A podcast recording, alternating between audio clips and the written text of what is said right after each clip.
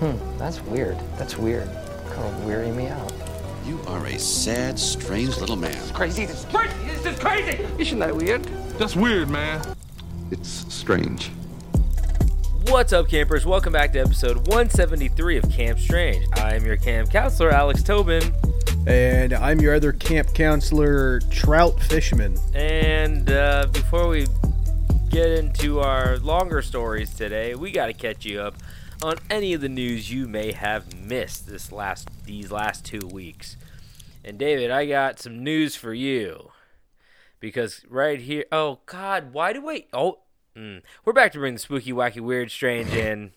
missing. Oh. I, I I can I can't get that right anymore. I can't get it right anymore. yeah, you really botched it. But before we do it, we gotta catch up on the weird news you may have missed. So here we go, Dave. I got a thing for you. Okay, couple reportedly beheaded themselves and sacrificed with homemade guillotine. Whoa. now that's true love. So um, this was in India, New Delhi, um, and it was a. So here's here's something I found out. Human sacrifice, is pretty big in India. I wouldn't say Okay. pretty big, but um, it is rep- Bigger than you would think. Yeah, it's reported that um, there were 100 reported cases between 2014 and 2021. But it's also Okay. it's also because um, they're god sacrifices, and I don't know much about Indian culture, but I do know they got some god. They got a lot of gods over there. Yeah. So I know one of them just got a little taste for blood because uh, this couple, they uh, 38 and 35. I can't. I won't say their names because I'm just gonna butcher them. Ooh, uh, no pun intended. Uh, ooh, ooh. I'm pulling on my collar. Um, but so they uh, they said the couple first prepared a fire altar before putting their heads under a guillotine-like mechanism held by a rope, and uh, says as soon as they released the rope, an iron blade fell on them. Get this, severing their heads. I think they did it at the same time, but it severed their heads, which rolled into the fire. Yikes. Ugh, talk about a double tap. No, they say that fire is considered sacred in Hinduism and plays a significant role in uh, several worship rituals. But uh, yeah, they they they killed they cut their own heads off as a sacrifice. It was a sacrificial ritual, and I guess it's less common for people to kill themselves for sacrificial ritual. But I think, yeah, typically. well, if you're doing it in the first place, I wouldn't be like, "Oh, you're sound of mind." But Yeah. apparently, they've been like arresting people for like just straight up trying to murder other people.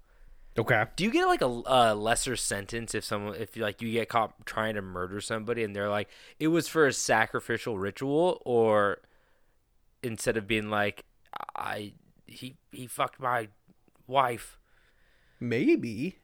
I don't know. I mean, Once you get religion involved, things get a little hairy. Exactly, and I mean, maybe you could also like plead insanity, but I don't even know if that's Yeah. insane because like that's uh taught in church. I don't know. Like it's church. It's fucking called church over there. I don't know what it's called. Jesus. Worship? It's like synagogue, is Jewish churches, Catholic, Christian. I don't know Indian. I don't know Hinduism. I don't either. Hinduism. Um, but I just thought it was such a crazy thing way to because people always talk about that where they go like I feel like guillotine is like the one one way to die that people are like that's kind of cool still Pretty cool. But boy, that would have sucked if they tried to cut their heads off the same time and it like failed and like oh yeah you know you're stuck fatally there fatally hit them but like didn't kill immediately. Because the problem is, if you put your, I- I'm thinking of a traditional. This was a guillotine-like mechanism, so I don't know what their their their setup looked like. Uh, but Yeah. if I'm picturing like a traditional French style guillotine, you put your head in the Yeah. in the wood thing, and then if Yeah. that blade comes down, you can't get your head back out of that wood thing if it doesn't go all the way No. through. Correct? No, it's like a little handcuff. Yeah, then you gotta you just got a thing in the back of your neck. You gotta hope somebody get the you know they gotta do the old foot on the back of the shovel type trick on you. Exactly. Have you seen the movie? Um, I think it was called Clown. It was like an Eli Roth produced movie.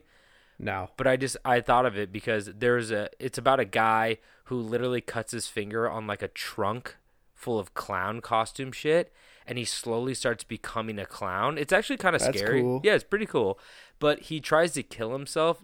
Uh, spoiler, not really. I think it was in the trailer by making a mechanism where he tilts back in his chair and he put two circular saws like on the floor um in like a mechanism so like the blades are spinning so like when he falls back his neck will fall right in between both circular saws and cut his head off and i was like and I'm gonna and I'm gonna guess his rainbow afro clogged the clogged the uh, the saws and it didn't kill him. i forgot what happened it's it's been years since i've seen that movie but Yeah. um i mean i don't think his hair got caught in it but something did happen i don't think he died in that moment but i just thought i was like whoa that's a pretty pretty good modern guillotine we got going His his little bottle of carbonated water was on his back and it sprayed and it launched him forward away from the blades.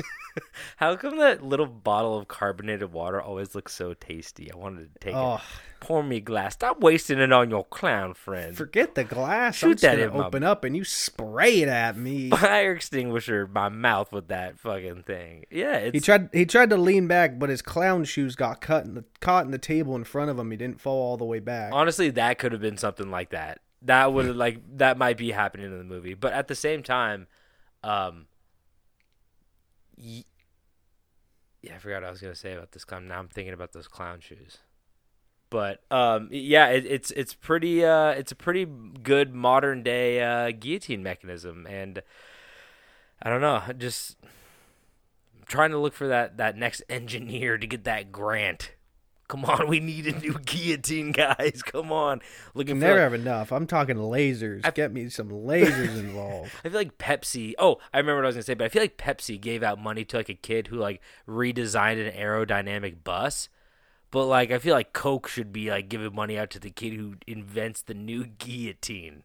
The new death trap, yeah. But I, what I was gonna say about clowns, I remember what I was gonna say. Uh, how come all their props look so tasty? They use seltzer water and pies. Those are two of my It's true. favorite things. To eat. And then they they pull all them ribbons out of their mouth. I love a ribbon. Ribbon, endless ribbons, delicious. Ah, like a fruit roll up. Exactly. It's great. It's so good. Anyway, um, yeah. So they're dead. Their heads rolled into fires. I was gonna say. I was gonna say it's it's kind of like nice because like they made sure they're dead. But if like your head rolls into a fire, you're pretty dead. Yeah, there's no you, they can't sew that back on. They couldn't even enjoy like the thirty seconds of blinking. oh, they enjoyed 30 seconds of fire. Yeah, that's. I mean, at least they got to see what the inside of fire looks like. That's pretty cool. Not many people get to see that. yeah. So don't you probably shouldn't. Don't you yeah, don't recommend it. Anyway, No. David, you got a story? Boy, I got a story for you, man. You're going to love this. Man caught performing sexual acts in an alley on a on a seagull. Uh, how'd he catch it? They don't say how he caught it. They just have video footage of him from Oh. CCTV. and he's at a back alley at 1 a.m. and he is watching porn on his phone and having sex with a seagull. no way. Yeah. He had to watch porn on his phone. Yeah, I know, right? He That had the seagull. That- Embarrassing for the seagull. It's so humiliating. humiliating. He didn't even want to be there. It says uh, at- when he was done, it says he pulls up his trousers and gives a kick to the bird. He picks up his Oh phone and starts to walk off. This is what this is what zero does to a motherfucker. You want? I'm, I'm gonna get let you take a swing here. Where do you think this took place? Oh, that's definitely Hermosa Beach. wrong, Newport Beach. wrong, It's it's near the sea, Louisiana, wrong, uh, Texas, wrong, uh, Florida. wrong. Really? Uh, close. uh, where is it? Uh, in England. Oh, they got seagulls. Yeah. England. Yep. Interesting. um. Uh. Yeah. I, I, I saw it. I'm trying to figure out. I saw where it was, and I lost exactly where it is. I know it's in England. where did he put it? I think it? was Manchester. Where? Where did Manchester's in England, isn't it? Yeah, Manchester Okay, you gave me a look like I just goofed that one. No, well, you didn't hear my question.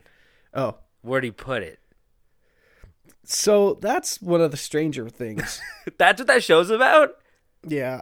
Um, it says that he appeared to masturbate with the bird close to his groin.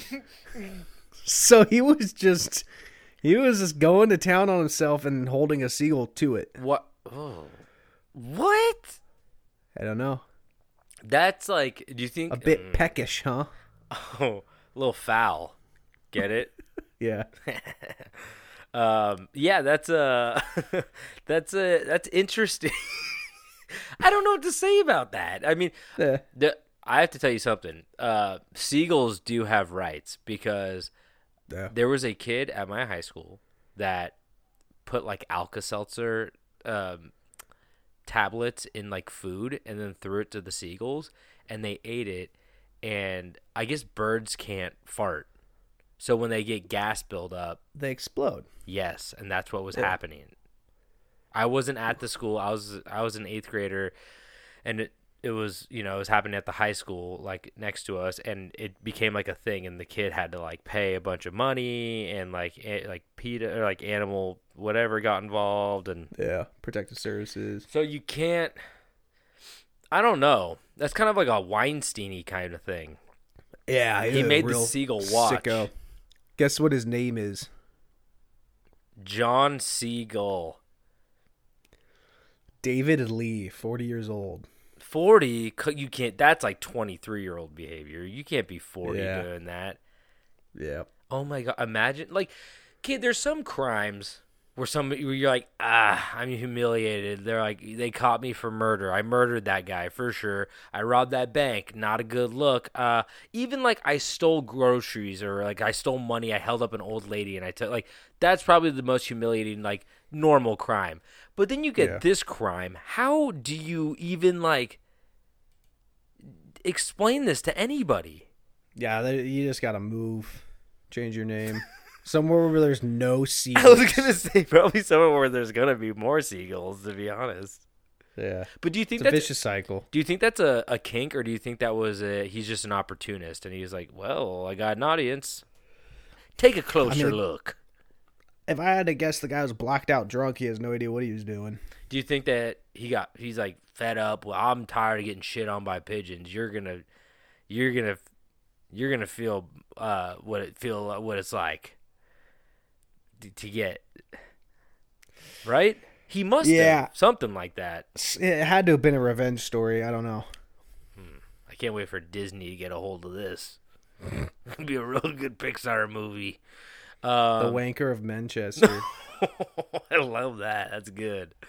Um, anyway, so I have another story here as uh, this was demonic. Florida Uber Eats driver killed, dismembered during delivery run. I'm getting a lot. My my stories are a little Yikes. brutal today. yeah. Might have to do with animals. but um, this guy, um, this was in oh, this is in Florida, of course. Um, he he was an Uber Eats driver, and he drove to this guy's house. Um, this guy Oscar Solis, thirty years old, uh, drove to his house and went to go drop off the food, and he went missing, and his wife couldn't get a hold of him. They couldn't figure out what happened. And they started like interviewing people around the neighborhood and the friends and stuff.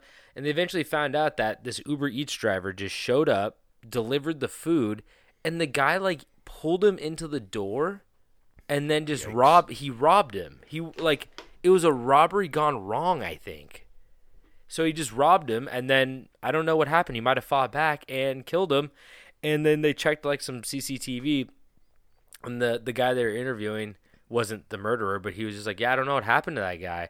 And then they checked the CCTV, and he was bringing out like trash bags to the um, both of the guys, the vic, the Oh boy. yeah, the the suspect and, and the friend were bringing trash bags out to the trash cans, and they opened them and they found him cut up, and I was like, why would you cut somebody up into pieces just to put them in your trash can right in front of your place? Yeah. I'm not trying to tell people what to do. Hey, you know what? That's the whole thing, though. It's like, who would do that? Couldn't have been me. Mm. They they look in the, the you you put them in the place they the last place they'll look. Like the cops show up, it's like their whole body underneath the doormat. You're not gonna check there.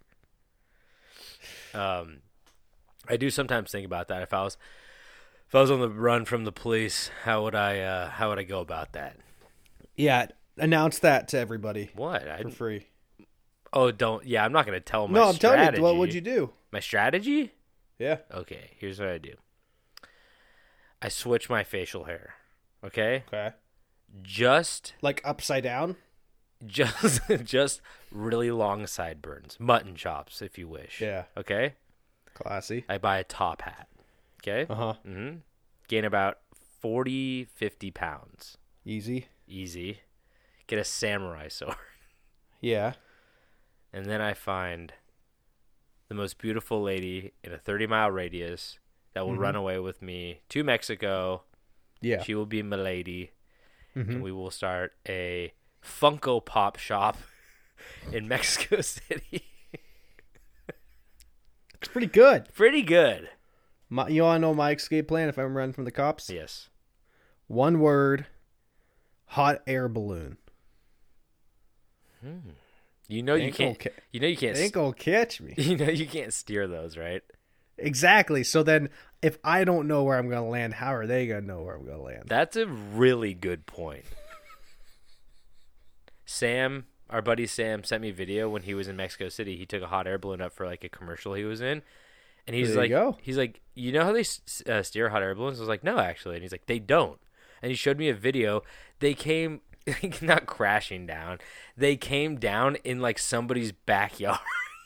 it was like a kind of a field. It looked like somebody's like land, but it was like pretty rural land, and they were just like coming down, and there was like like six or eight foot high like daisy plants, like really big weeds that they were just like kind of crashing down into, and I was like, huh.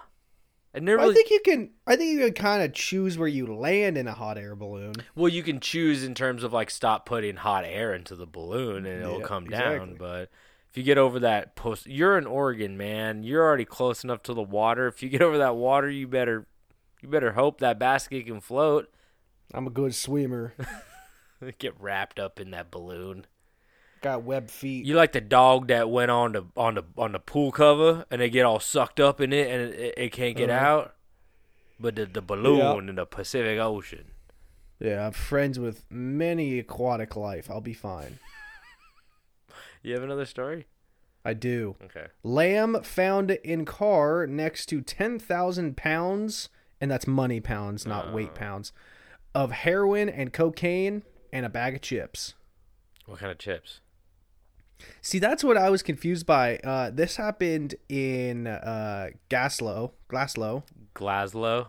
Glaslow, and uh, so I'm Scotland? not. Sh- yeah, and I'm not sure if they're saying do they call French fries chips? Yes.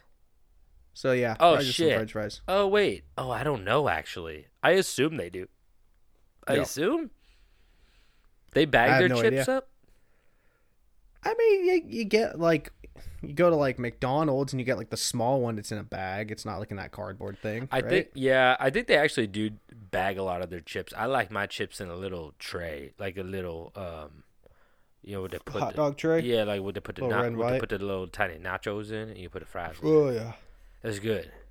I just like a handful of them. Oh. A hand will do it. I don't need no container. Why are we talking so in depth about fries? I'm just saying. What are your favorite type of fries? I'm one of those guys that no one likes. I kind of like the sweet potato fries. oh my god! I like them. I just threw up a little bit. I like them. They're good. I, Sweet.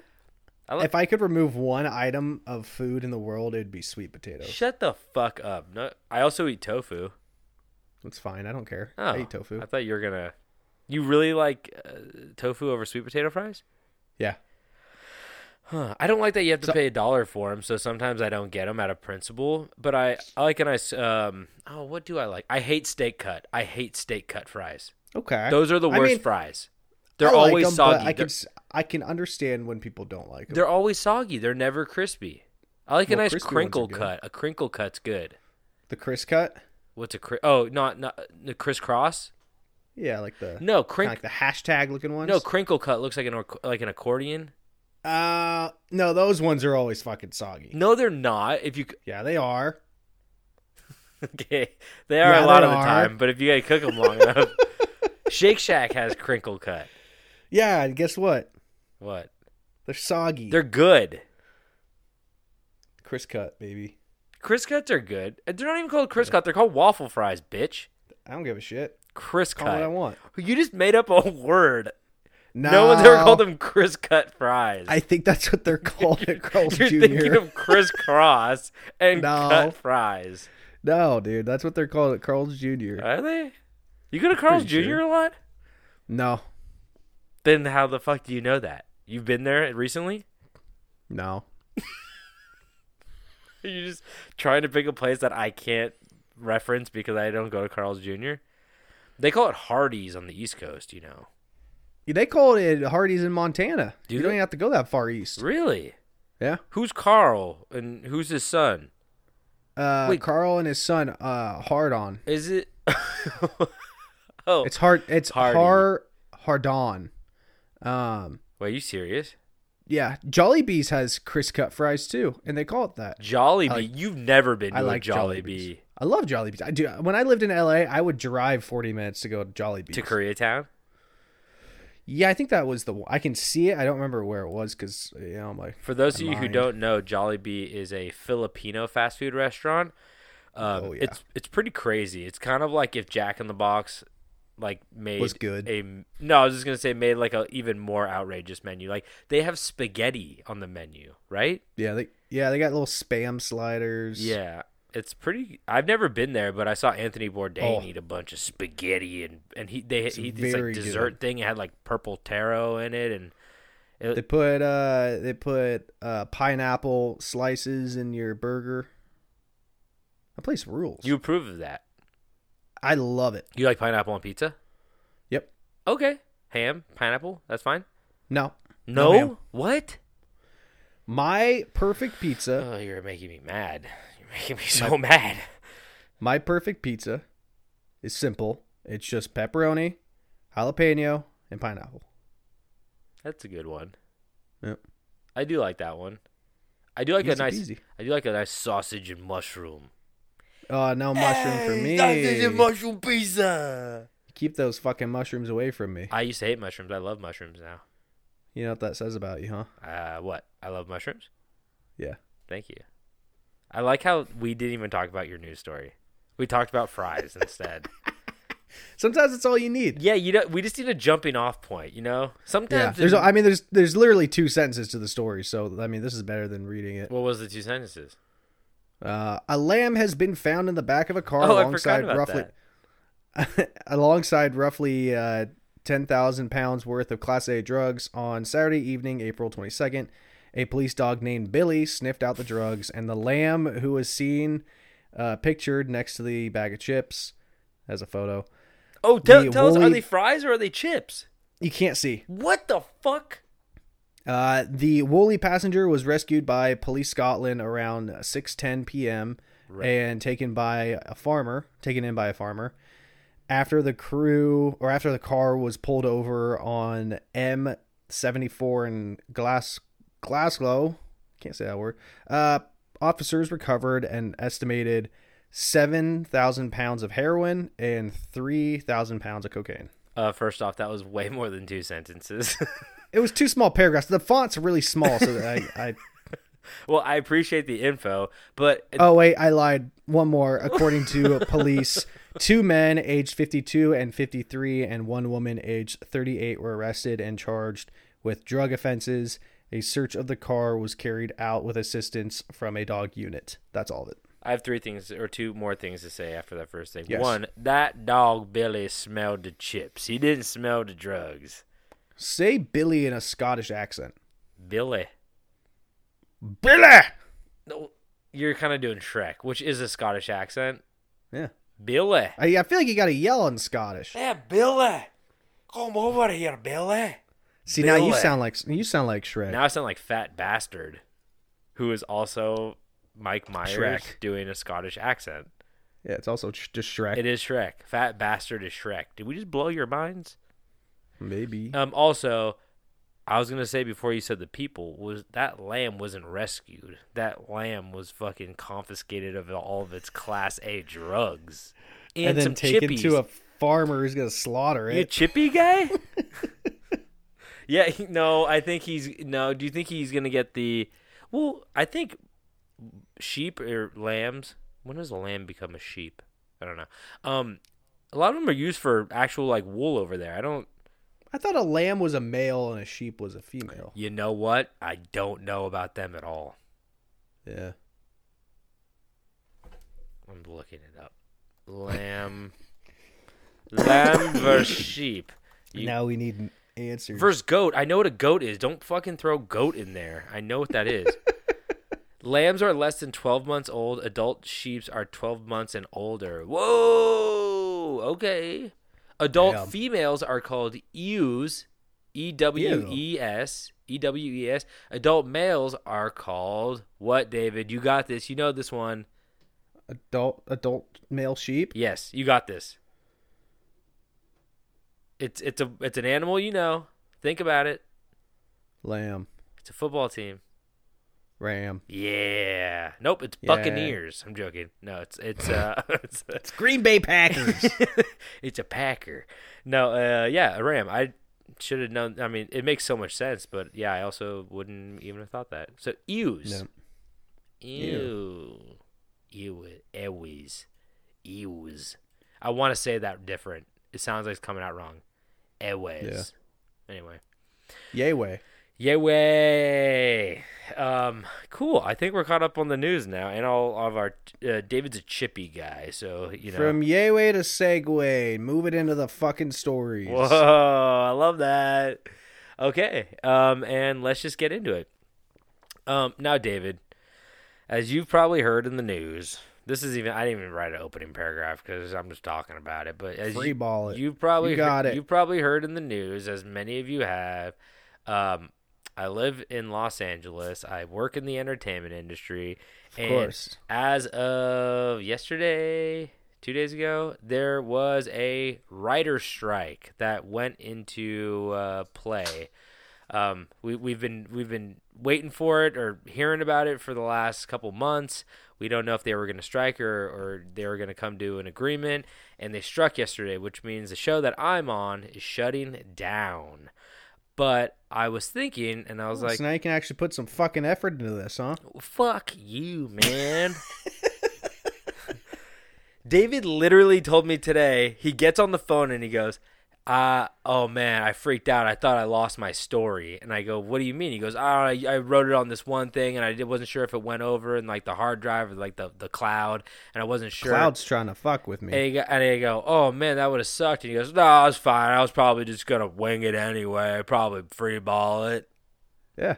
So who's fucking, I put effort into Out of this. every story I've ever done, this would have been the one to free ball, I think. Okay, it's a missing person story. the details aren't important. he was four feet or or six feet tall. I can't really remember. Um, but red, yeah, red hair, Red brown hair. blonde. Who gives a shit? was his name Eric or Lou or? But it might have been a woman. I don't even know. um, so, but with all this WGA Writers Guild of America talk, you know, I was uh, I was just thinking. I was like, any weird writers out there? I mean, of course, they're all weird.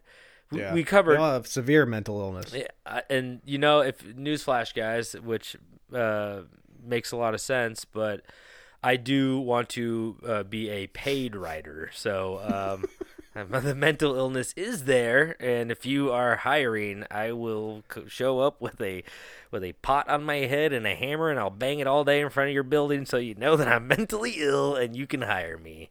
Um, what, David? Don't shake your head. Was that too close to home, or like was that was I disparaging people by saying that? I thought I chose something pretty uh pretty tame. I'm not allowed to be around pots and pans anymore. I- if that makes you feel any better. you shook your head like I said I was gonna like shit in front of their like place of business. Just just Again? good old good old crazy kooky Three Stooges antics to let them know I got the mind of a 1920s guy. anyway, so uh, so I thought of any like weird writers, and the first one that came to mind was of course Hunter S. Thompson, who we slightly covered already. Yeah. You know, shootouts with the neighbors. He got cremated and put into a peyote button in a fist and shot up and exploded with fireworks in space or whatever. Um, and he's just kind of a kooky guy. But there's another guy I stumbled upon, and he is a prominent writer. Um, what is this your story? No, I've just I've done a writer before, and I hope it's not who you're gonna say. What do you mean you've done a writer before? I did a story on a writer once. Oh, It was on- pretty kooky. on this podcast? yeah. Who was it? Just continue. We'll see. Fuck, dude. It better not be. I don't think you did this guy. Okay. I'm gonna kill you if you have. He's a sci-fi writer. Oh no, okay. So first off, you would know this guy's a sci-fi writer. He's like Okay. kind of seen as one of the fathers of sci-fi novels. Okay. and uh, he is he is pa- sadly passed away now. But he, I'm going to talk about his slow descent into madness, or maybe not even slow descent. Maybe it's always been there. But today we are going to be talking about one of the fathers of uh, modern day sci-fi, uh, Philip K. Dick. Okay. Now, Who are you talking Hemingway. about? Who? I did Hemingway. Oh, Hemingway. Oh no no no. Yeah no. I I didn't know that because I, you talked about him crashing his plane in the forest. I think he survived like two plane crashes. Then he shot himself in the head. So it's like, He also shot a bunch of Russian submarines with a Tommy gun. oh, that's right. In his turtleneck. Steve Jobs only wish you could do that. in his turtleneck. But uh, yeah, Philip K. Dick. So let's get into it. Philip K. Dick was an American science fiction writer who wrote 44 novels and about 121 short stories in his lifetime. His fiction explored uh, varied uh, philosophical and social questions such as nature of reality, perception, human nature, and identity, and common fe- commonly featured characters struggling against elements such as alternate realities, il- illusion, illusor, ill, illusory environments, like illusionary environments, il- illusory Yeah. environments, uh, monopolistic. I'm not smart enough to even read this. Monopolistic corporations. Oh, monopolistic. Oh, monopolistic corporations. I'm just not gonna say anything. Shut the fuck up. Monopolistic corporations, drug abuse, authoritarian governments, and altered states of consciousness. Some of his most notable pieces of work consist of David. You might know some of these. Um, a book called Ubik, Ubik, A Scanner Darkly, Man in the High Castle, Minority Report, um, a book called We Can Remember It for You Wholesale, aka it was a, a, a adapted into a film called Total Recall, and of course his most famous work of all, Do Androids Dream of Electric Sheep, which was made into Oh, a yeah. movie Blade Runner. There we go, Blade Runner. So Yeah, I read that one once. I didn't know what the fuck was going on. really, I, I okay.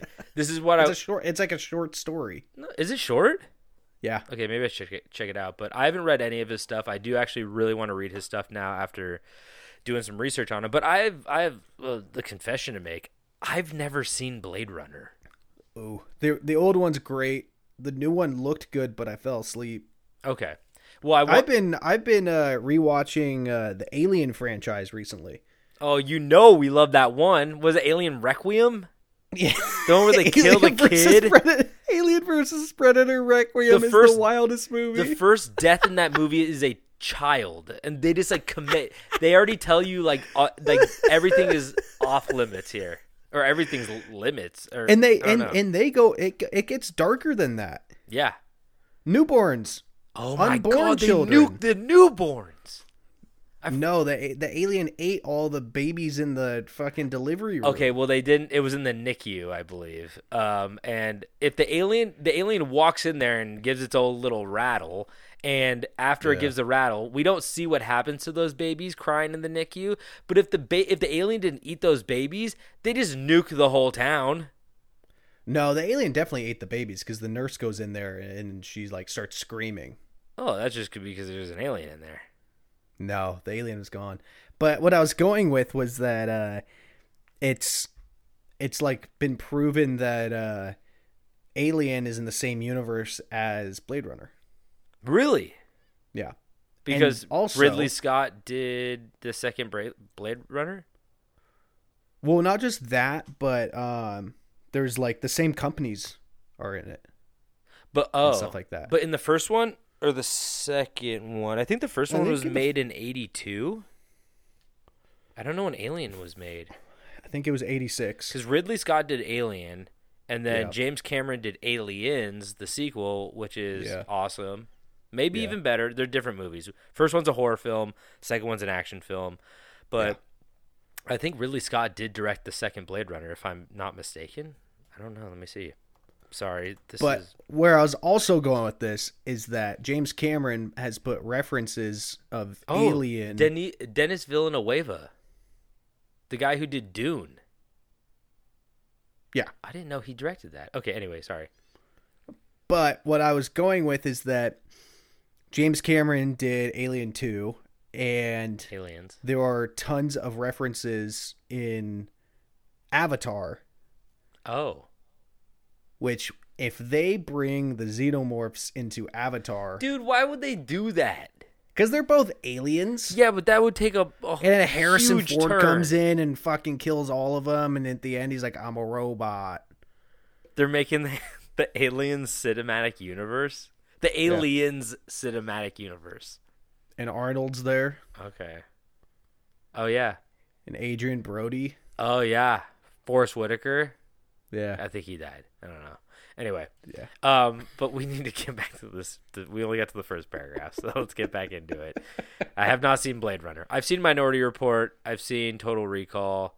I've seen A Scanner Darkly, but I have not seen that. I really want to watch Yeah, it. remember the three boobs in Total Recall? That was the best part. yeah, it was. Um, no, the best part is when he it, when it when he uh, gets on the surface of Mars and his eyes bulge out of his head, yeah, that's also a good one. also- guy blows up. and also when he pulls the the metal ball out of his nose. Fucking crazy. it's been a while since I watched that. that movie. movie's they re- wild. they tried to re- remake it, or with Colin Farrell. Farrell? I never watched. was it a remake or was it a continuation? I don't know. It was it was called Total Recall, so I don't really. All right, we're getting we're getting back on track. Yeah. Anyway, so be, but before he became an icon in the world of science fiction, he was first one of two twins born six weeks premature in Chicago, Illinois. Philip and his twin sister Jane were born December 16th, 1928, to parents Dorothy and Joseph. Sadly, about six weeks after their birth, Philip's sister Jane passed away, which left a lasting mark on the sci-fi author throughout his life. He would constantly have something in like a lot of his books called like a phantom twin or something like that, where it's like uh like a like a I don't know if it was a twin that died, but it was like a connection with like a sibling, and I was like, it's kind of sad, you know. It's kind of like a like a phantom pain yeah, something like that. I don't know when you like when you lose your arm and you can like still feel pain in like your hand. yeah, that's not there. and I don't know exactly what it consisted of because I like I said I haven't read his books, but um, it said that that was something that like a reoccurring element of some of his books. I mean, he wrote forty four novels and like 120 short stories, so it's like some it probably popped up in a couple. So Philip would face more issues as a child as his father was forced to move from state to state, often due to his job in the Department of Agriculture. After moving to California for a few years from Illinois, uh, Joseph was forced to move to Nevada, which his wife Dorothy was against, resulting in a divorce and nasty custody battle for, battle for Philip. Philip ended ended up staying with his mother and attending high school and college in Berkeley, California. So he went to Berkeley High, and then I think he went to uh, uh, UC Berkeley after that, which is kind of interesting.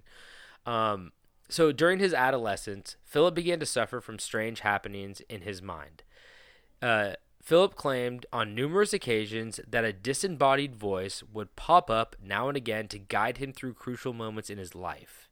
He called it Ruah, R U A H, meaning the Spirit of God, and it first began speaking to him in high school when he was stuck on a physics exam, which he says he aced with the voice's help. The voice would Damn. reappear. I could have used that fucker. Hey, can I get a Ruah, motherfucker? um, everybody, I don't want to see any notes on your hands, no calculators out, and if Ruah talks to you, you block him out.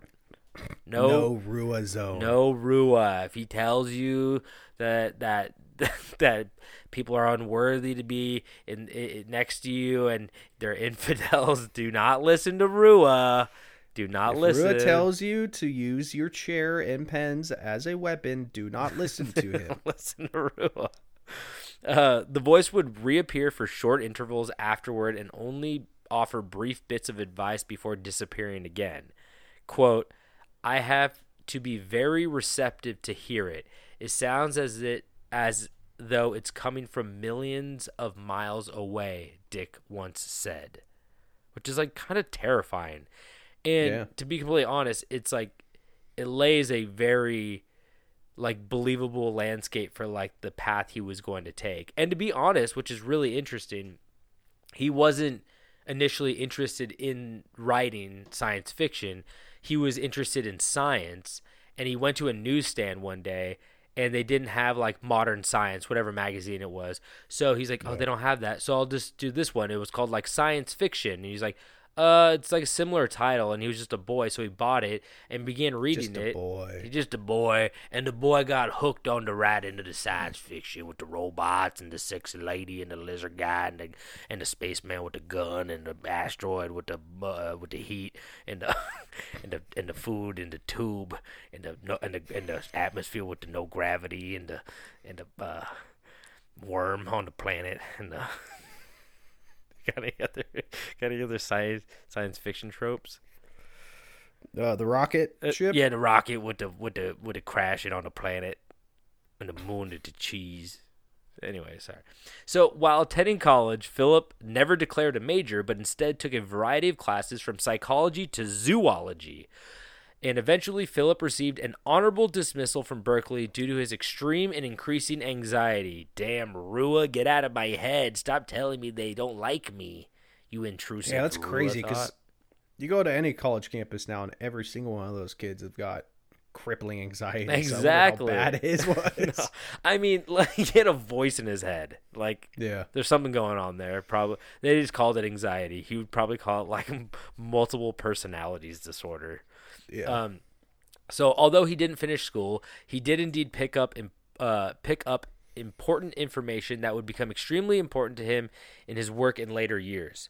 For example, he became friends with poet Robert Duncan and linguist Jack Spicer, who would give him ideas for the Martian language he would use in his later projects. Um, don't know what that Martian language sounds like.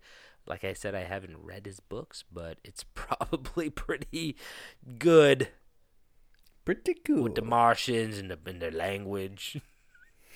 The three fingers. Googie. Give me your best Martian, David.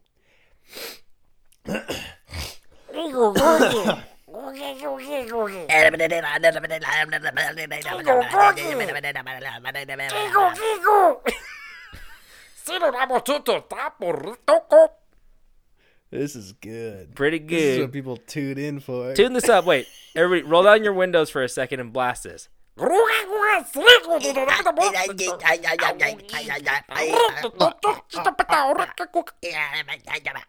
That's pretty good. It's pretty good. For a minute, guys- I kind of feel like I sounded like Hitler. I'm like, that, that yell, that like raspy yell. I didn't, ugh, I don't like it. So, also through his studies in philosophy, he believed that existence is based. Okay, this is where we get a little. Woo, woo, woo, woo, woo, woo, woo. If you if you if you're on acid right now, be ready. So, also through his studies in philosophy, he believed that a- existence is based on internal human perception, which does not necessarily correspond to external reality. He described himself as an a cosmic panentheist, believing in the universe only as an extension of God. After reading the work of Plato and pondering the possibilities of metaphysical realms, he came to the conclusion that, in a certain sense, the world is not entirely real and there is no way to confirm whether it is truly there. This question from his early studies persisted as a theme in many of his novels. So that's a that's an idea. Yeah. But but but here's the here's here's the next paragraph. Here's how I start this next goddamn paragraph. Dick sold his first story, Roog R O O G, in 1951 when he was 22, about a dog who imagined the that the garbage men who came every Friday morning were stealing valuable food which the family had carefully stored away in a safe metal container. now That just that just goes to show, That's guys. I mean, he he didn't sell his first thing until he was 22. So keep working hard. Okay, I have to tell you, You this. guys could do it. I'm, I have to tell you this. He didn't make like any money in his life. Yeah. Like Well, that's how. That's. I mean, people don't- don't get famous until they're fucking dead. You know. yeah, well this yeah, this is what I was going to say because like I don't want to say he didn't make any money because uh he he was successful in a way. He just didn't have mainstream success. I mean, we'll get into it, but it's really fascinating. But I just love that kind of story for that. I love Roog. I kind of want to read Yeah. Roog. When I hang out with this Roog fella. He's like, "Oh no, oh no, they're taking the box again. They got the rib bone in. Bring the rib bone back to Roog. Roog, Roog, Roog, Roog. Philip K. Dick's like, I figured it out. I figured out Martian language was nothing. I have dog language figured out. People don't want Martians. They want dogs. Roog, roog, roog. He's like, he's crawling around on all fours, just. Peanut butter fucking everywhere. He's got a Kong filled with peanut butter, just fucking bouncing it around the house. He's got some flea medicine mixed in there somewhere. He got his head stuck between the banisters of the stairs. he drinking out the toilet. Got scared by the vacuum. Man, if you really want to put Philip in his place, just bring out the fucking Dyson. no, no, Dyson's too quiet. You Oh, you're the- right. What is that? The shark. Anyway, The dust devil. Baby. Yeah, That dust devil. Screams into the Yeah. night. that fucking dust devil. So from then on, he wrote full time. Even though Philip uh, would become a full time writer, he would not be recognized as successful for most of his career, struggling with money issues with most of his life. In 1960, Dick wrote that he was willing to listen this willing to take 20 to 30 years to succeed as a literary writer that there's a part of me that goes like that's so cool and there's a part of me that goes that is the most terrifying thing i've ever heard from somebody who wants to be a writer he's like i'll give Yeah. it like uh 20 30 years i'm like there's no pivoting after that man Yeah. 30 Go years work at the factory, baby. I mean, there is some pivoting, but still, it's like, God damn, man. Okay, that's a commitment. So, the dream of mainstream success formally died in January 1963 when the Scott Meredith Literary Agency returned all of his unsold mainstream novels. Only one of them, Confessions of a Crap Artist, was published during Dick's lifetime. So, that was his initial batch of books, I guess, you know, because, like, yeah. these other books like you know do androids dream of electric sheep that did get like published and stuff but it wasn't his initial you know from 1963's initial uh, group of books or whatever. Okay. so um, in philip's lifetime he was married five different times. But this is where shit gets a little bit more real. So uh, but Dick's third wife, Anne Williams Rubenstein, was one of the most more notable, as she often would accompany him in violent fist fights. Hell yeah. So Dick wrote to a friend that he and Anne would. Hey, that the the saying that they were fist fights means that it was like a mutual ba- mutual battle. Oh yeah, they're going after it. Um, Yeah. So Dick wrote to a friend that he and Anne had dreadful, violent fights, slamming each other around, smashing every object in the house. Hmm. the toll of being an artist, I guess. Sma- smashing everything, including each other. Yeah. you know what I mean. Have. I mean, he should have been a director. Pull out the cameras. We got a good scene. We're both gonna. I love when two people fall down the stairs, like grabbing each other's shoulders. You know, like they kind of like both Yeah. go down the stairs. Or the hair. I'm picturing it as like a fu- really funny, like like she swings a frying pan at him. He ducks and like hits her on the head with like a mallet, and then like Yeah. he turns around. She gives him a wedgie and kicks him down the stairs. Like it's re- it's a really fun time at the Dick household. so But I mean, domestic abuse is not fun. no, it's not. It's not at all. I mean, he had five wives, so she got the make- yeah. she got the fuck out of there. She figured it out. Yeah. So in 1963, uh, Dick told his neighbors that his wife was attempting to kill him, and I'm guessing he was the catalyst for most of this, uh, Yeah. most of these fights. That his wife was attempting to kill him and had her involuntarily committed to a psychiatric institution for two weeks. At different times. Seriously, that's like the time where like he's like my wife. Like somebody had like post postpartum depression. He's like she's kooky in the head. I think she's broken. Put her away. And you're like what? And he's like Didn't you get kicked out of college because you had voices in your head? he's like she's the crazy one. She's Ruah. That's who she is. Yeah. But I mean, she obviously got out. So after filing for divorce in 1964, what?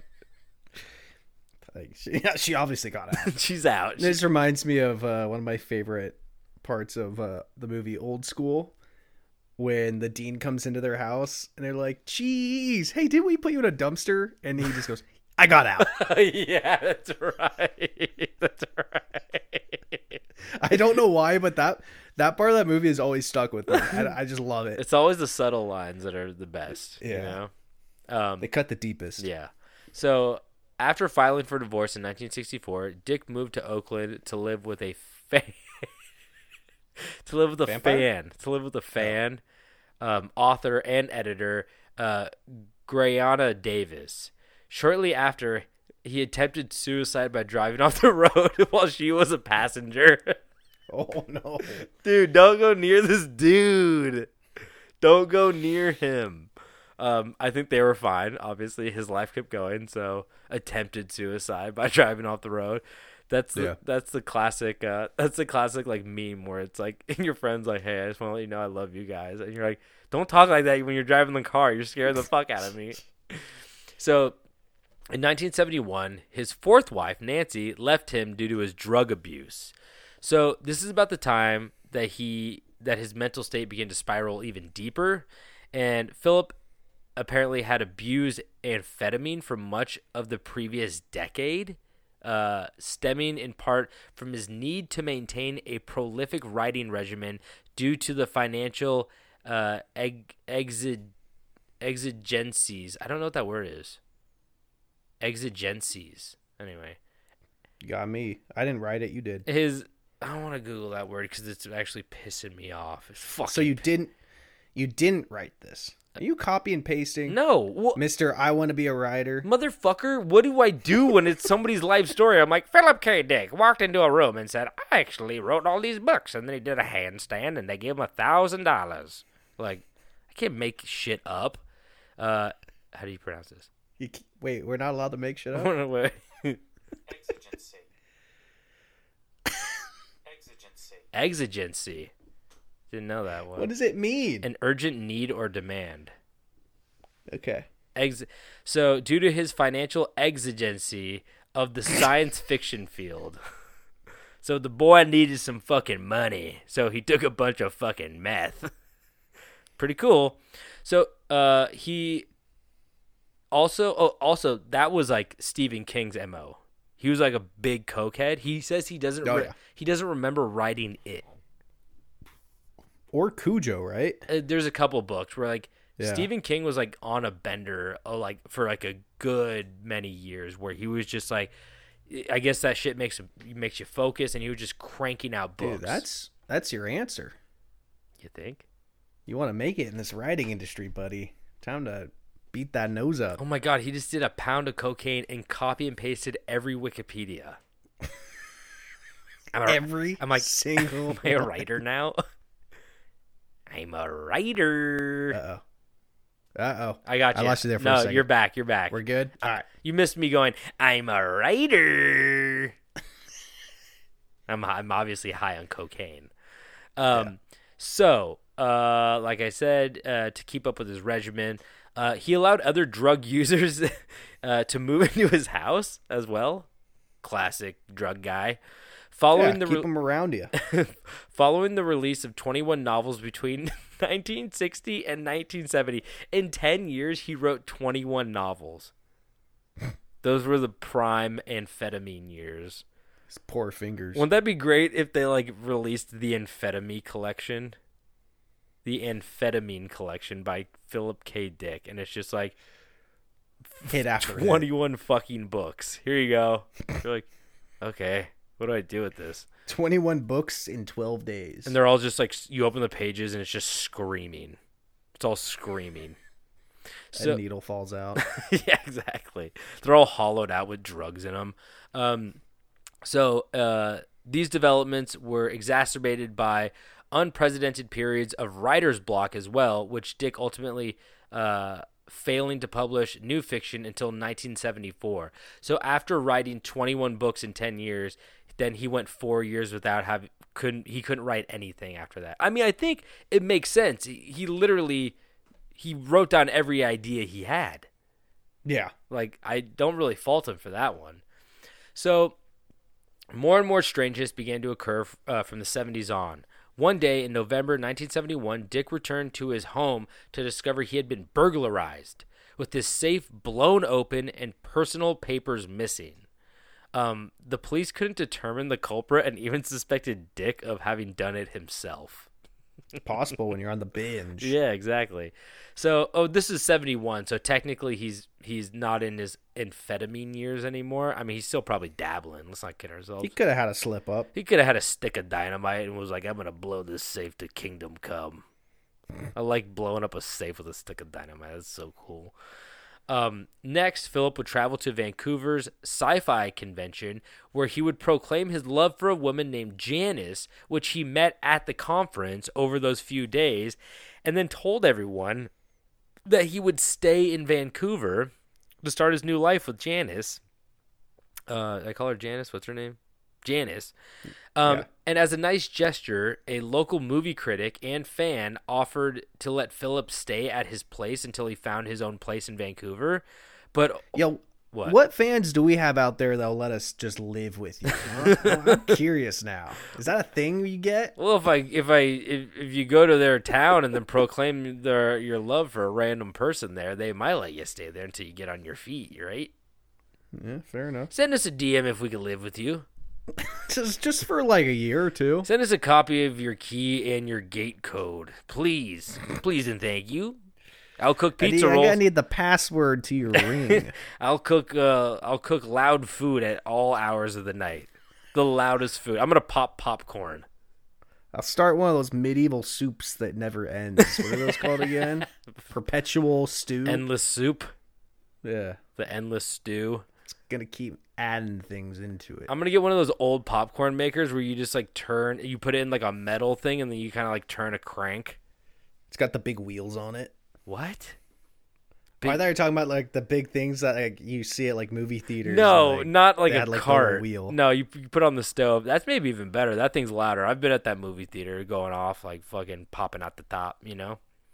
Yeah. So, but uh, like I said, this person let him move in, and but only after two weeks he kicked Philip out due to his erratic behavior, which also resulted in Janice dumping his ass. and now he lost two fans. Yeah, he's like, God damn it, I shouldn't have eaten all that popcorn. Fuck.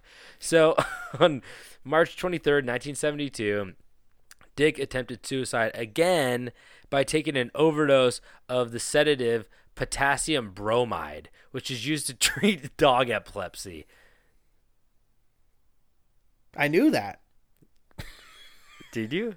Oh my God, you Yeah. did. which actually makes a lot of sense because he was scared of the vacuum. Yeah, there you go.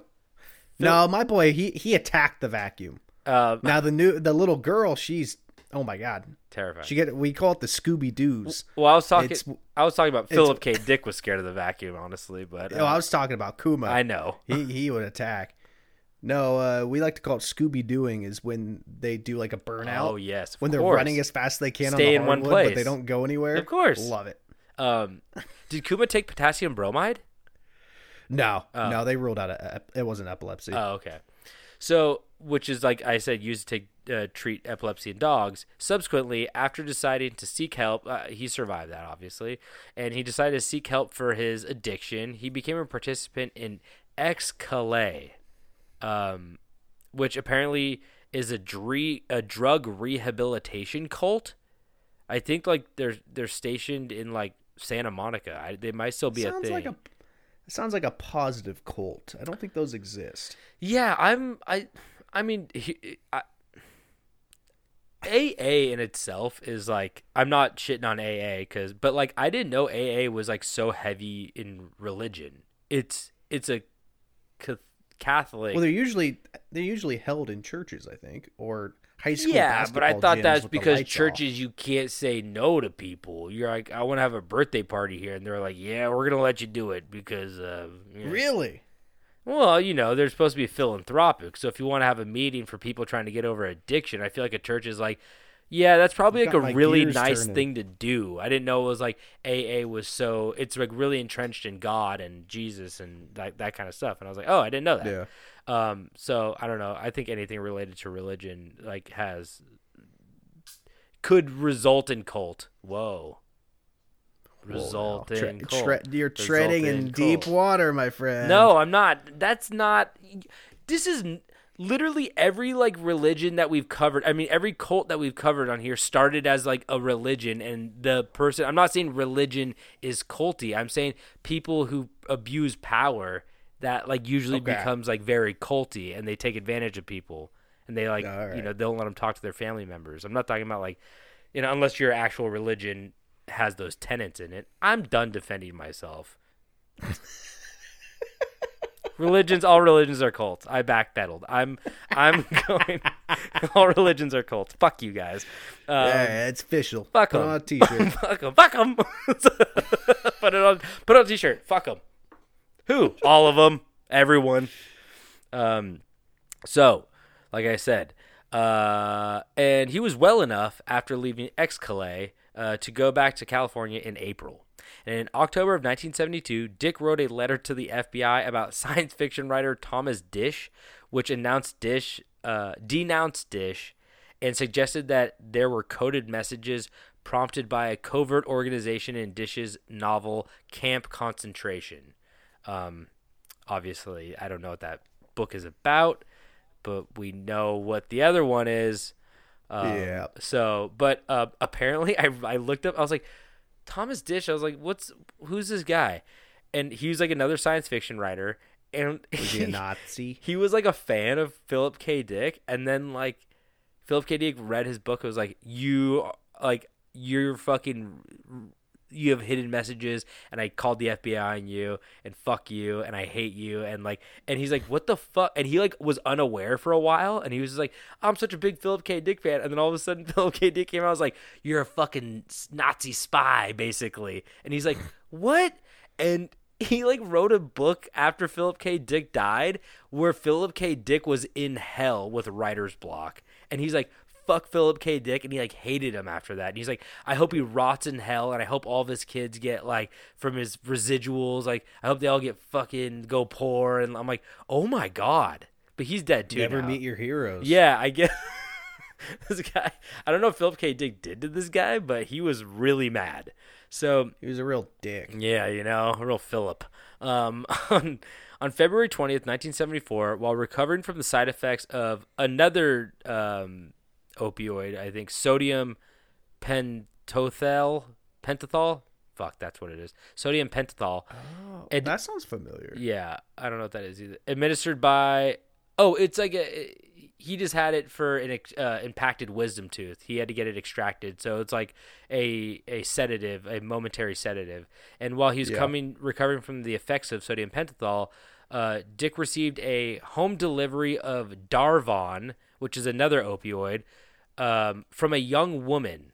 When he opened the door, he was struck by the dark-haired girl's beauty and was especially drawn to her golden necklace. So I'm just going to preface this by saying this was some form of hallucination. And Okay. under the Wikipedia, it says paranormal experiences. So Cool. could be a ghost. I don't know. But he was taken by her golden necklace. He asked her about its curious fish shaped design as she was leaving. She replied, This is a sign used by the early Christians. Dick called the symbol the vesica piscis. Um, and Dick recounted that as the sun glinted off the gold pendant, here we go, the reflection caused the generation of a pink beam of light that mesmerized him. He came to believe that the beam imparted wisdom and clairvoyance, and also believed it to be intelligent. On one occasion, he was startled by a separate uh, recurrence of the pink beam, like the beam showed up again, which imparted the information that his infant son was ill.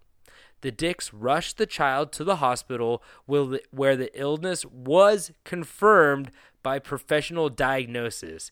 He was diagnosed with uh, right inguinal hernia, which is, I guess, maybe deadly in children.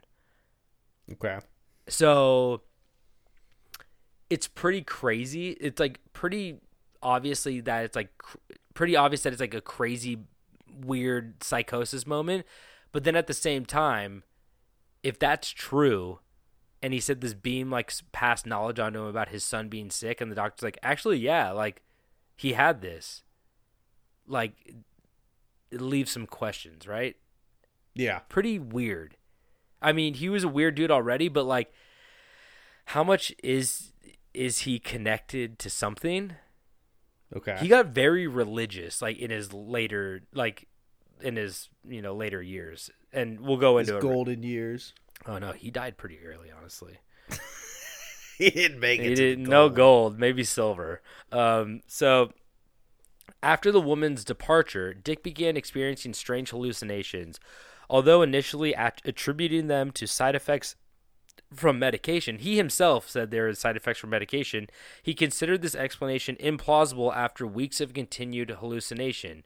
He told Charles Platt, I don't know who that is, I experience I experience an invasion of my mind by a transcendentally rational mind, as if I had been insane all my life and suddenly I had become sane. Again, pretty interesting statement Yeah. from a crazy person. So, throughout February and March of 1974, Dick experienced, experienced a series of hallucinations aside from the pink beam. He described the initial hallucinations as geometric patterns and occasionally brief pictures of Jesus and ancient Rome. As the hallucinations increased in duration and frequency, Dick claimed he began to live two parallel lives one as himself, Philip K. Dick, and one is Thomas, a Christian persecuted by Romans in the first century AD. Okay. Pretty Yeah, it's crazy. pretty interesting. Right? He kind of. Uh, eh, I mean, I don't want to throw that word around too much. I would say it's interesting. That's what I said. Wait, what? but like, it is kind of int- it's it's weird that his whole like idea for book like he kind of was like I'm second Jesus, right? Like Yeah, when we boil it down, he's like I might be second Jesus, or I'm, I mean, listen, we all think we're second Jesus. I'm second. I'm gonna be third Jesus. I call third, right? Yeah. Okay, thank you. Um, but I don't know. Like his books are pretty like I don't. I, like I said, I haven't read them, but I hear people talk about them, and they're like prophetic in a way, or like very eye opening. And I mean, he was really into that. I wonder if like if your mind is open to the idea of of you know the subject he wrote about. Is that what lets in? Is that what turns your psychosis into believing you're second Jesus, or it? was he in fact second Jesus? So he was very open. He was able to communicate whatever he was communicating. Lot of questions here, man. I just laid. just fried my brain, Here's the brother. here's the thing. I just lay the questions out. You guys answer them. so he also wrote letters to the FBI accusing people of being foreign agents of, of the Warsaw Pact powers, trying to sway Americans' uh, public opinion. And also, he thought he was sometimes possessed by the spirit of the prophet Elijah. Ugh. Anyway, I don't know that. I don't know that guy. I don't know. I don't know this fucking Elijah. no guy. one knows that guy. That's why you can pretend That's to be him. That's fair. He walks in with a toothpick and like a fucking cool hat, and he's like, "What's up? It's me, Elijah." They're like, "I don't really know what Elijah's like. This might be Elijah." And he's like, eh, "What's up? I'm Elijah." he has a paddle ball. he's like, Keeps "It's me, asking for his waifu. What's up? It's me, Elijah. I can't say he's not Elijah. He doesn't seem like an Elijah, but eh, maybe. Um. So this is kind of wrapping it up, but I thought this was kind of like a sweet moment um, from somebody who he obviously struggled with his mental health most of his life.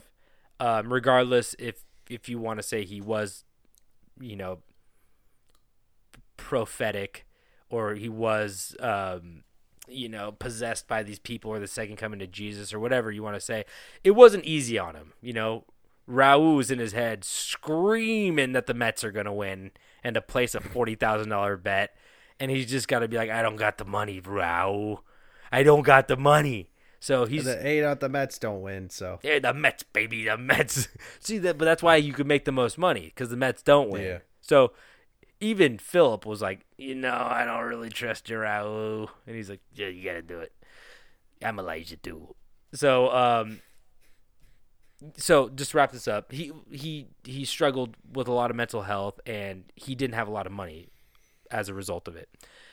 Although he was hailed as a genius in the science fiction world, the mainstream literary world was unappreciative and could publish and he could publish books only through low-paying science fiction publisher, publishers such as a company called Ace. Even in his later years, he continued to have financial troubles and in the introduction to the 1980 short story collection The Golden Man, he wrote this. Several years ago, when I was ill, Heinlein, uh, he's a sci fi author, and he actually wrote many books, but his most famous is Starship Troopers. hey oh. Yeah, so Heinlein offered his help, anything he could do, and we had never met. He would phone me to cheer me up and see how I was doing. He wanted to buy me an electric typewriter. God bless him. One of the few true gentlemen in this world. I don't agree with his ideas he puts forth in his writing, but but that is neither here nor there. One time when I owed the IRS a lot of money and couldn't raise it, Heinlein loaned the money to me. I think a great deal of him and his wife. I dedicated a book to them in appreciation. Robert Heinlein is a fine looking man, very impressive and very military in stance. You can tell he has a military background even to the haircut. He knows I'm a flipped out freak, and still he helped me and my wife when we were in trouble. That is the best in humanity. There. That is who and what I love. And I thought that was like really sweet. Yeah. He's like, I know I'm a handful.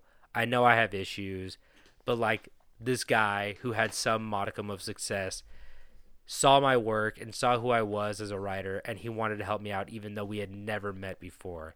And I think like those little moments from somebody who had such a difficult life, regardless of his acclaim now, they probably meant a lot to him, which is Yeah. really nice to hear that this guy caught a break every once in a while because Yeah. 'Cause like- you, you get a you get a lot of fans, but that doesn't necessarily mean you have a lot of friends. Exactly, exactly. And he didn't even have like a lot of fans while he was alive. It's like most of the stuff was posthumous. That's what I was saying.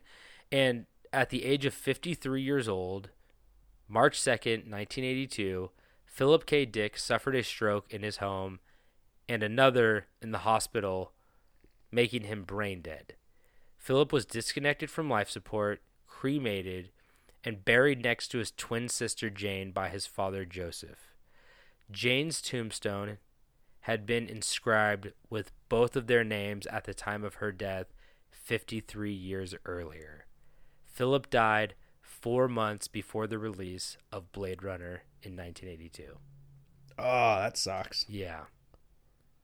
So it's like he was, he said his eyesight was like he's like my eyesight's like all weird and they're like go to the hospital. He's like no, I'm fine. And then he had a stroke. They brought him to the hospital. He had another stroke and then he went brain dead. But I just thought it was like hauntingly sweet that his Yeah. sister when she died at 6 weeks old, they put a tombstone for her and for Philip with so his name was on a tombstone for 53 years Yeah. with his birth date and a blank space where where his death date was. Crazy. That's such That's kind of haunting in its own. That's what I mean. I but it's so That's some Edgar Allan Poe shit. exactly, but like it's also so sweet that like he got buried next to his twin sister who didn't get a long life and that Yeah. like they inscribed that so they would be together in death. And I was like it's so it's like the most bittersweet thing I've ever heard. Yeah. So Very poetic. It, yeah, and then the form dying four months before Blade Runner too. It's like it's it's so sad, but it's so like it's so appropriate for this like this troubled life. I don't know. It just like it does make sense. It's almost like his Yeah. life was a book in a way. Yeah. So, um, or a story, I should say. So that's the story of Philip K. Dick. Very interesting man. Uh, go watch Blade Runner. I don't think I can watch it tonight because it's already late, but I was going to. But I'll watch it Long tomorrow. movie. Is it? Yeah. The first one?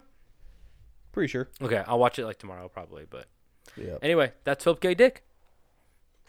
Right on. All right. Now, Tobin, how often do you lose things?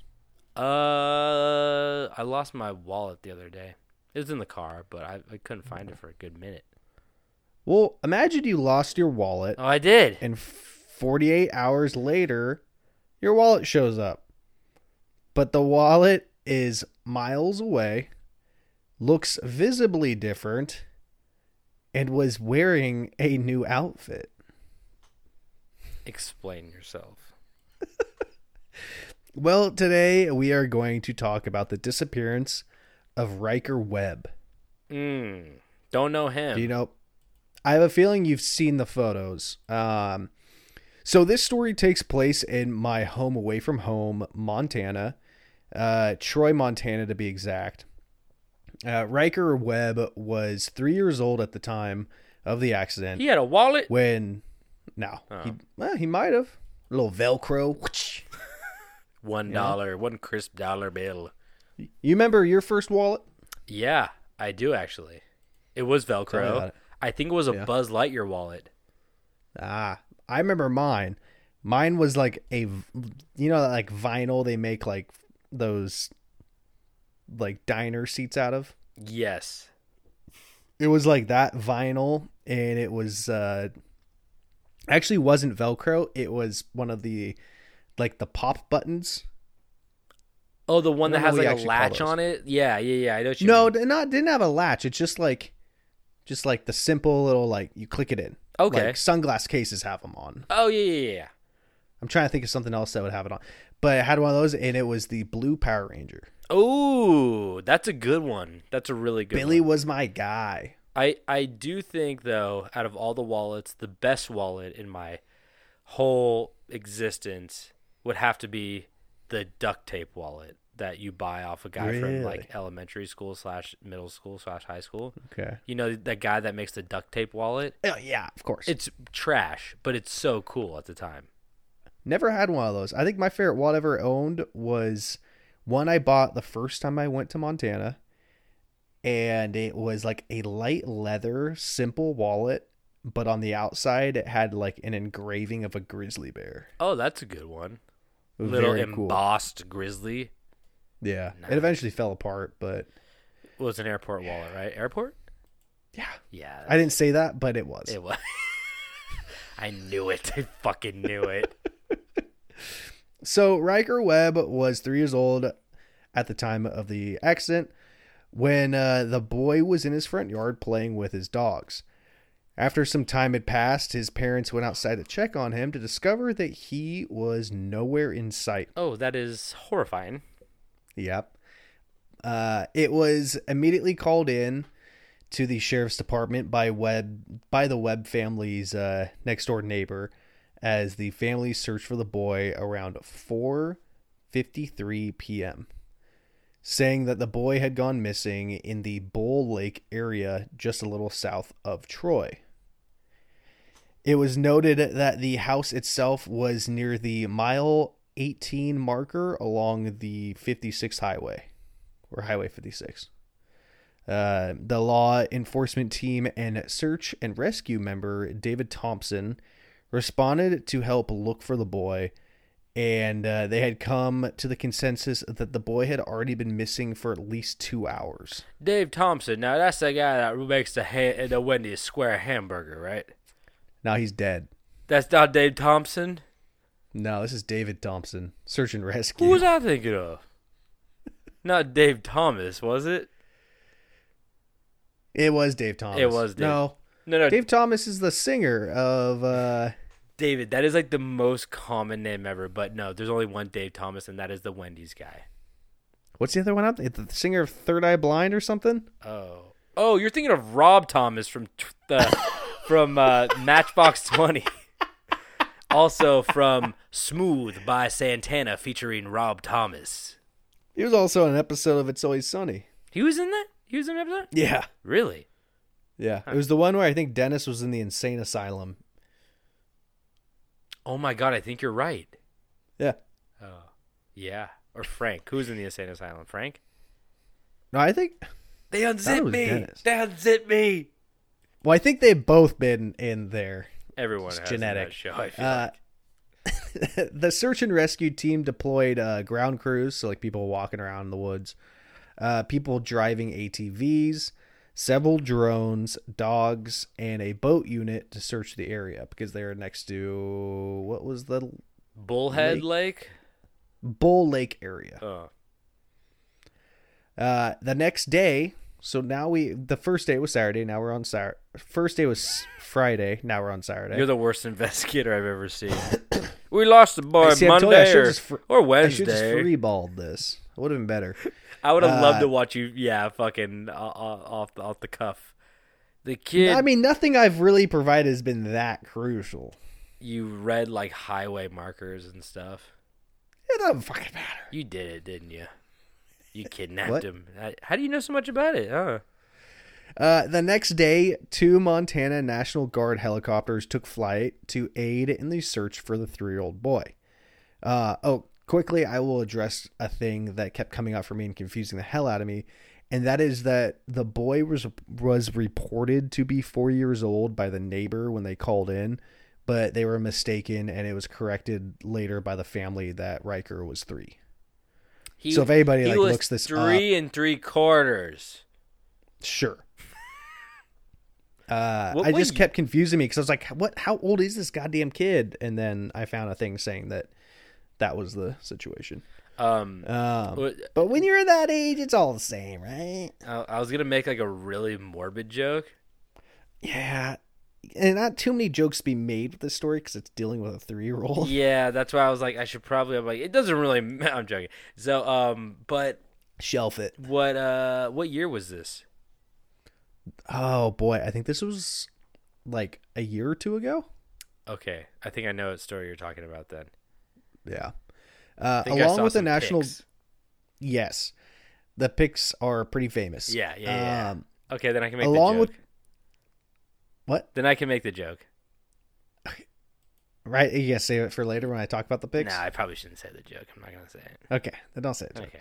Uh, along with the National Guard, other Montana law enforcements like the Flathead County branch sent help with uh, more drones and uh, officers with search dogs. Now, one element that made this search not just difficult but terrifying was the weather. During his uh, hours missing, the area experienced heavy rain and thunderstorms. That mixed with the dense vegetation of the area made for a terrible situation.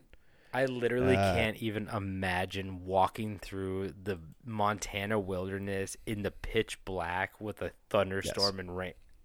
As a three year, four, three year old, Yeah. Holy well, there's also another factor, um, and that would be the wildlife. oh yeah, Montana is known for its dangerous nature, including things like uh, grizzly bears, mountain lions, and wolves, uh, which no three year old would ever stand a chance against.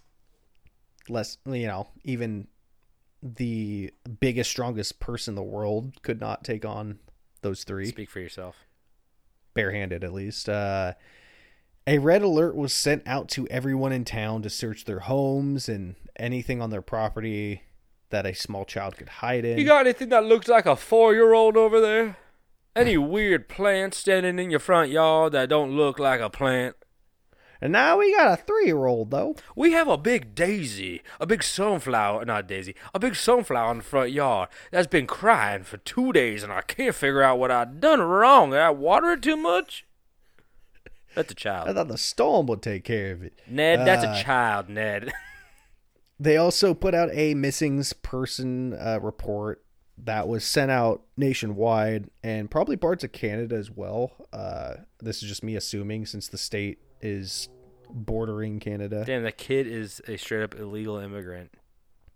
It's possible. Send him back. Uh, after the boy had gone missing on Friday, the police received a call on Sunday that the boy had been found. Woo! So he was gone for 48 hours. 48? Uh, 48. Shit. Deputies responded to a call from Pine Ridge Road off of Fork Bowl River Road in the Sanders County. Uh, according to the people who found him, he was very scared but happy to have been found. Uh, the boy was hungry, thirsty, and cold, but overall he was going to be okay.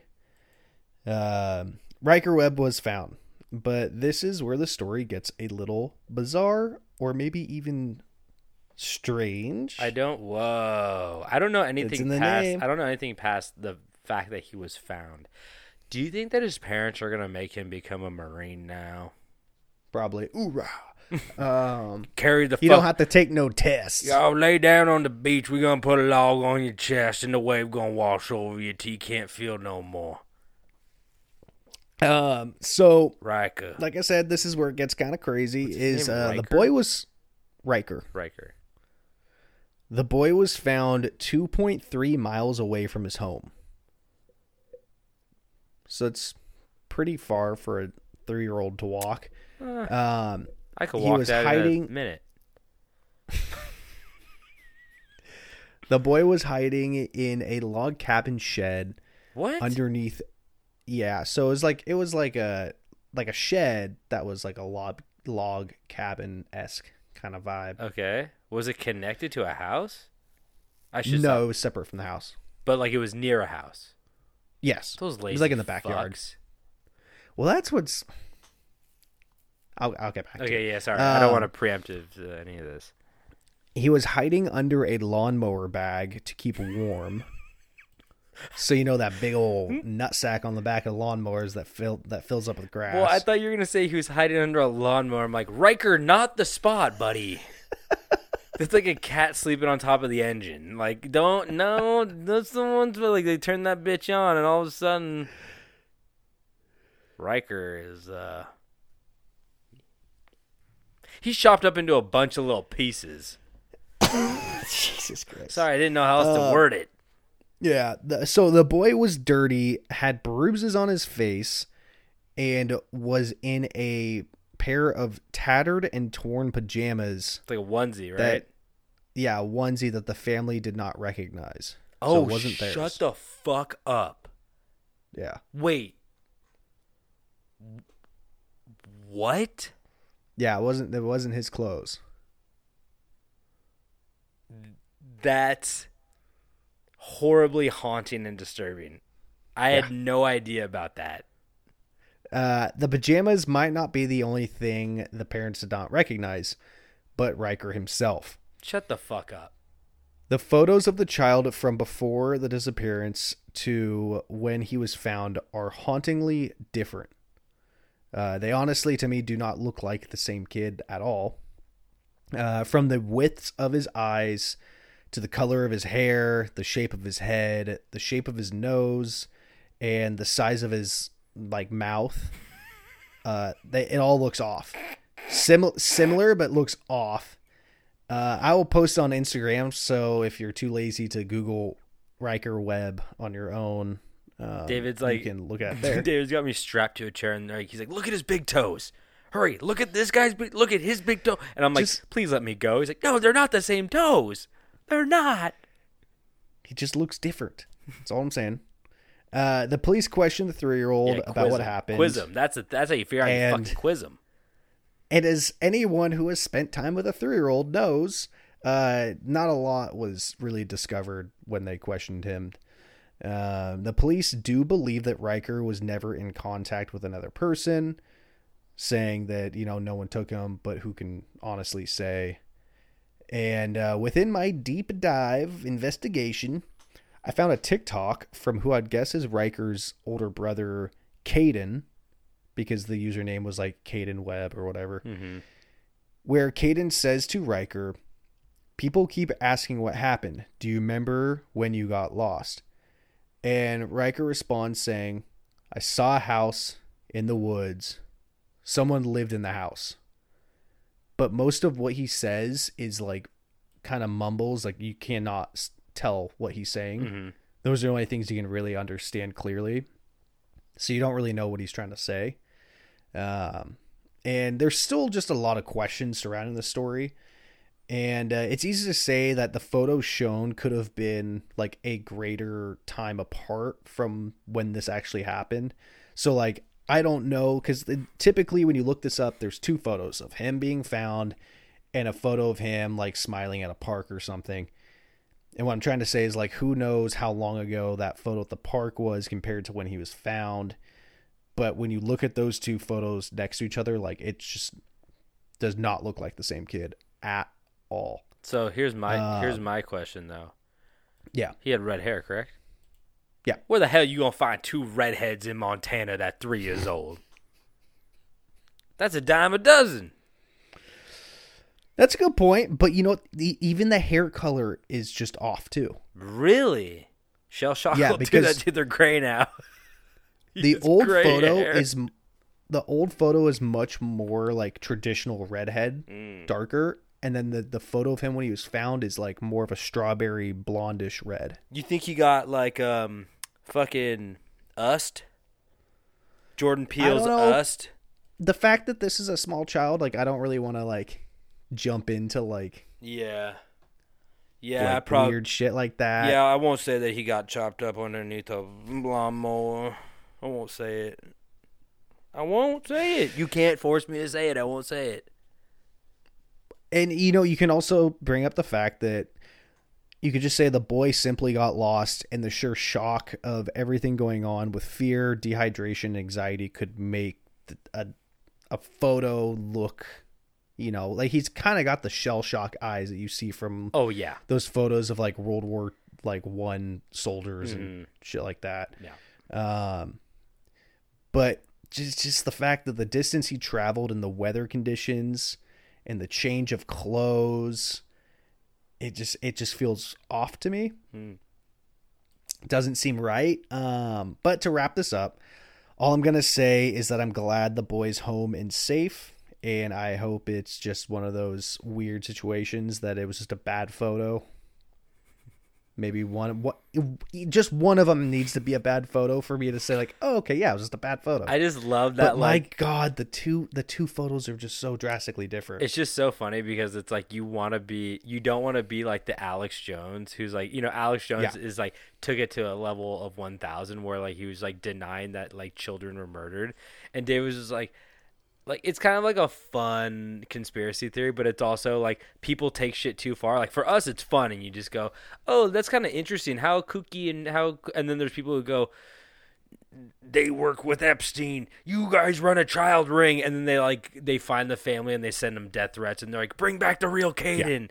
And that's what like that's why you have to pre- preface it by being like, I hope it's just a bad photo because like we say this shit on here, and then we have to be like, this is all good and fun. We're not, we don't actually fully believe this, and if we do believe it in any sense, it's of it's for fun. It's not for Yeah.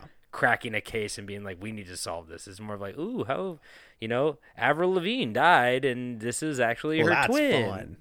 Yeah. or fake first. Um, my, when you were originally uh, telling it, I thought you were gonna go into not that it's a different child. I thought you were gonna say he got kidnapped and somebody Whoa. put him in uh, like new pajamas, and then when they found out that like everybody was looking for him, I don't know what they would think would happen if a three year old went missing, but maybe they panicked and then just dumped him off in the forest, and then they're like, run back to your family, you know what I mean, or something like that. So like the kid would be found, and the and people would just be like, oh, he went missing in the woods, not I got well, kidnapped. absolutely a possibility. I mean, the kid's so young that like a lot of that stuff isn't going to be remembered. Yeah, exactly. That's the thing too. Like a three year old would be like, uh, "There's a man in a house."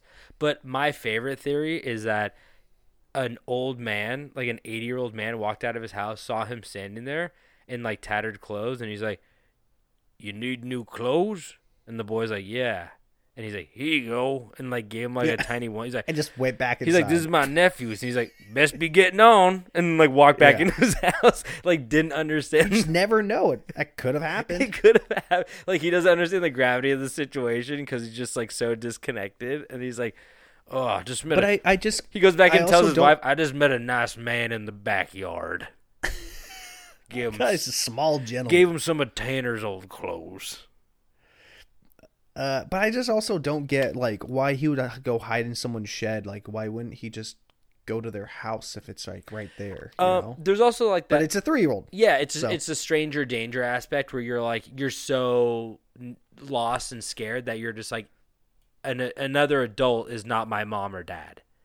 And Yeah. they're not using logic. Like if I get an adult, No. they will call the police. They're just like I'm scared. I'm scared of everybody and everything. I want to be in a place where I'm not surrounded by anybody that can harm me because a human can harm him. So he's probably like I don't know, maybe thinking that too. Have you have you seen the the two photos? I've that are seen compared? I've seen the photo of him sitting in the back of the ambulance with like the Okay. dirt around his eyes, Just and he looks just crazy. Google his name real quick. Just name? Google his name. Go Ryker Webb. How do you spell Ryker? R R Y K E R oh, W E B B. I did not spell Riker like that. Ryker Webb. Okay. Um. Go Google images. It'll pop up. Oh. You see the side by side. Yes. I see what you mean. Why do they only have two photos of him? Yeah, that's also kind of weird. No, that's definitely him. You think so? Look at those eyes. The eyes are completely different spots, though. He's smiling in one, and he's like really. What do you mean different spots? You see the They're closer together. The bridge of his nose is way wider in the younger, in the the older photo. Uh, does he have a tattoo that we can cross reference? Where's this Hatchet Man tattoo? oh, I see. Can you ask him if he remembers what happened? Is he in like the hoodie and the sneakers? Yeah, Yeah. No, that looks like him. I I I see where the the hair color's differ. I see where the conspiracy can pop up, but also like this picture looks like he's two years old, and this person this picture looks like he's like almost four. see that that was my big thing. Was like I'm I'm just hopeful that He aged. the yeah I'm hoping that it's it, those photos aren't close to each other. Hmm. Oh, I got another picture of Ryker right here. Oh my god, he he crawled under the lawnmower. Oh my god, is that Ryker? I'm just joking. Oh my god! Wait, he plays for the Los Angeles Lakers now. Um, but yeah, uh, I I can see the the conspiracy theory, but I, I you know, I think it's him. Who else? Yeah. Where else are you gonna find a redhead four year old with that amount of time? Two days? I get you one in two weeks. Two days one- impossible. Two days. FedEx can't even ship them that quick. Come on. anyway, I keep doing like this southern accent today. I'm like, it's an easy go-to. yeah. It's funny when you say something stupid. You can blame it on that guy. Mm-hmm. Anyway. Okay, is that it? Yeah. That's it. Well, thank you guys so much for tuning in once again. Uh, we love telling these stories, and we love when you stick around and listen. If you guys want any more information, go to Camp Strange podcast on Instagram, and you could click the link in bio and find the link to our merch.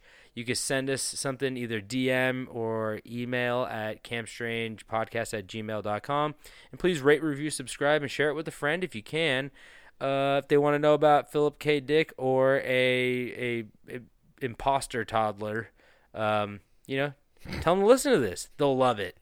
They'll love it when I say the four year old crawled underneath. I almost called it a vacuum. He didn't crawl in a vacuum. He crawled on a lawnmower.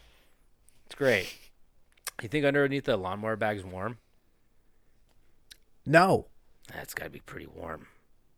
I don't think it is. I Intrusive. mean, it's warmer than nothing, but like I don't intrusive think it's. thoughts are winning. I need to crawl under it. I feel like the guy in the happening who lays on the grass as that lawnmower runs him over. Chances are it's damp too.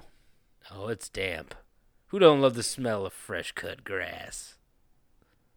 Big wet bag. Um, anyway, but uh, thank you guys so much again. Um, before we head out, David, do you have anything to say? Uh, hit the nay nay before you get a whooping. Heard him, Ryker. Heard him. And don't forget to stay strange.